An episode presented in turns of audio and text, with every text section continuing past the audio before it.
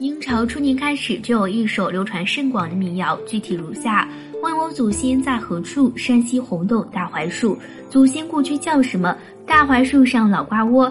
这首民谣不仅流传范围广，遍及河北、河南、江苏、安徽等地，流传时间更是久远，至今还被人传道着。那么这其中到底蕴含着怎样的移民故事呢？我们不妨去细细了解一下。近年来，红洞大槐树已经成为世界闻名的热门旅游景点之一。这是近年来文化旅游业兴起和寻根祭祖文化兴起所带来的红利。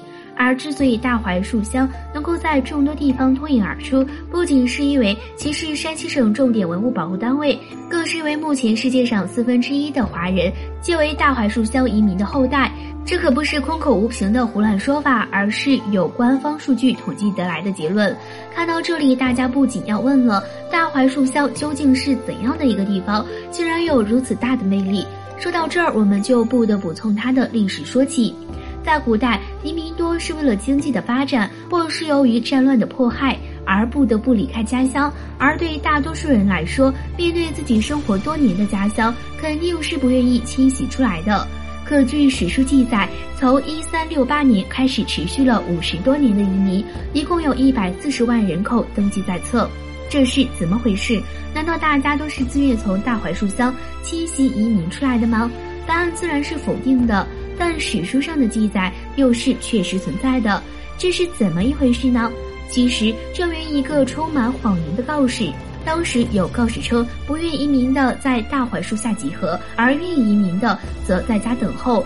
可谁知到了大槐树下集合后，才知道等待他们的却是官兵们的强制登记迁移。就这样，人们被迫移民到了外地。